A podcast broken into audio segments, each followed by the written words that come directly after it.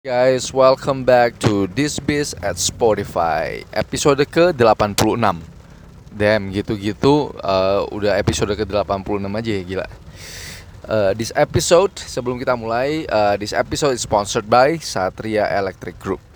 Uh, We are a supplier of uh, pumps, elektromotor, gear motor, uh, automation uh, Whatever you can think of to improve your uh, production facility. Jadi uh, hari ini kita bahas sesuatu yang sedikit vague, right? Sedikit gak jelas. Uh, maksudnya susah. Gue bukannya sedikit gak jelas sih. Maksudnya it's very difficult to describe. Tapi they exist, right? Dan itu itu udah terconfirm. Jadi waktu gue join perusahaan keluarga ini uh, 10 years ago, right? 10 years ago itu kita lewatin satu krisis, right? Kita hadapin di mana kompetitor-kompetitor uh, brand uh, brand-brand uh, China itu mulai masuk ke ke ke Indonesia mulai rame, right? Uh, pada saat itu zamannya SBY uh, Presiden SBY itu quite bad menurut gua very very bad karena kita yang pegang brand itu sebagai prinsipal itu kena bea. Jadi kalau kita impor secara resmi, kita kena biaya. Right? Kita harus bayar segala macam biaya. Sedangkan kalau kita masukin non resmi, right? Makanya kemarin sempat gempar, right? Uh, sempat pajak waktu Sri Mulyani waktu zamannya uh, gak tahu udah pindah ah, waktu zamannya Jokowi naik itu kan pakai lagi uh, Bu Sri Mulyani.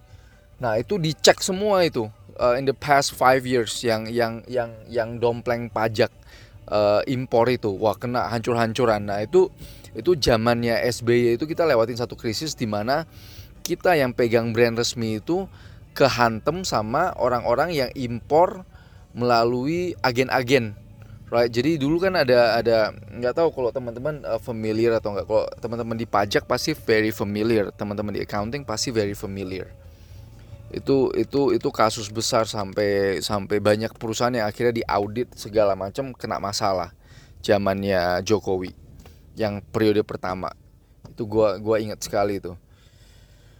Uh, nah uh, krisis yang uh, jadi 10 tahun yang lalu kita hadapin krisis pertama di mana uh, mau apa biayanya kita itu tinggi. Kita nggak bisa hadapin kompetitor kompetitor kompetitor kita yang dari China itu dengan uh, apa biaya impor yang yang yang didompleng, right? Yang nggak resmi. Tapi uh, at the end of the day itu comes back and bite bites them in the ass. Uh, five years later, right? Tapi kan krisisnya udah kejadi, kita nggak bisa, kita nggak tahu, right? Krisis yang yang yang itu kejadian lima tahun kemudian, tapi lima tahun prior itu kita hadapin krisis pertama di mana uh, harganya kita jadi gak kompetitif, right? Uh, itu itu the first crisis kita almost kegeser kegeser sama brand-brand China. But at the end of the day kita kita win back uh, kita kita win back some some of the market. Uh, ya itu right? Itu krisis pertama five years uh, prior uh, ten years prior. Fast forward five years later masuk uh, gelombang kedua gelombang kedua itu di mana uh, perusahaan-perusahaan Eropa itu mulai buka pabrik di China. Biarpun uh, 10 tahun belakangan uh, 10 tahun prior itu udah mulai, tapi kelihatan sekali itu pada saat uh, five years later, right? Uh, jadi periode 10 tahun yang lalu gue masuk dan fast forward 5 tahun. Nah, itu itu itu fase di mana terjadi gejolak juga, gejolak di mana uh, the balance of power itu shift dari around the world itu shift ke China very very uh, concretely. Kelihatan very very obviously itu kelihatan sekali shift of power itu.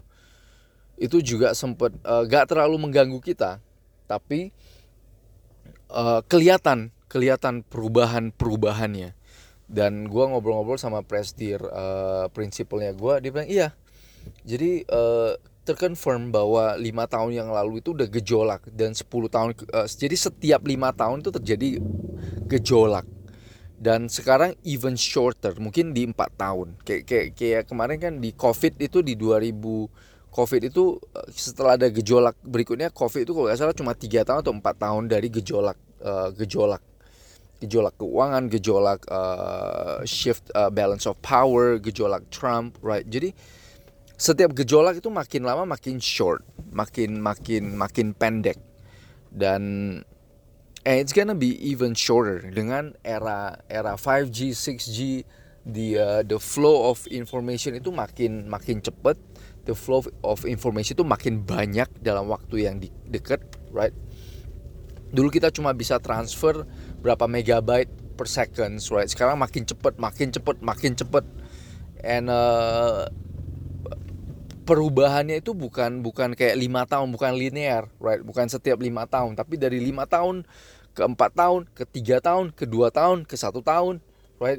It's even even shorter. Jadi bagi kita kita itu kalau kalau apa ya kalau terlalu terlena, kita itu kalau terlena, kalau kita ikut apa ya kalau susah dibilang karena ini ini apa ya gue harus bahas uh, bahas soal uh, orang tua right? Orang kita hidup di zaman yang udah jauh lebih enak. Right? Indonesia itu udah udah udah mendapatkan economic boom beberapa kali dan we are very comfortable right? Ya kita nggak secanggih negara-negara East Asian countries kayak China Jepang Korea right? Kita itu tapi kita udah mulai maksudnya kita very very apa udah udah mulai nyaman right? Udah mulai nyaman. Dan kenyamanan ini yang menurut gue very very dangerous. It becomes very very dangerous. Kita tuh gampang terlena. Gue juga kadang sering sering mau terlena gitu. Ah udahlah ngapain gue pergi pergi kerja yang yang terlalu keras? Ngapain gue pergi ambil project-project yang lain right? Yang ini aja kan udah cukup lebih lebih lebih udah cukup makan right? Eh, nggak uh, usah nggak usah terlalu ambisius. Ya santai aja gitu right? Tapi di di kesantaian itu justru justru berbahaya right karena makin banyak generasi-generasi yang di bawah gue itu yang mulai hungry mulai lapar right berani berani ke lapangan, berani take on project, uh, mulai mulai uh, mulai ada kelihatan yang yang saingan-saingan saingan-saingan yang yang bermunculan makin banyak dengan ada dengan adanya flow of information yang yang makin gampang, right? So uh, this rambling, this uh, this episode would be to to remind myself and to remind uh, you guys bahwa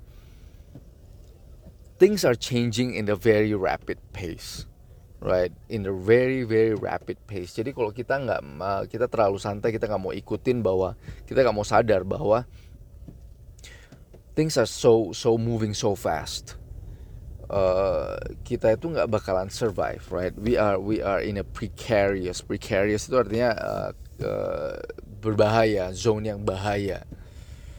So yeah I mean people let's let's let's uh, let's keep our head down uh, keep pushing dan dan dan kerja lebih keras lagi sih right? And just just work really really hard like uh, apalagi kita kita yang masih muda right? Kita kita yang umur 20-an 30-an jangan jangan apa ya sekarang kita masih hadapin Indonesia right?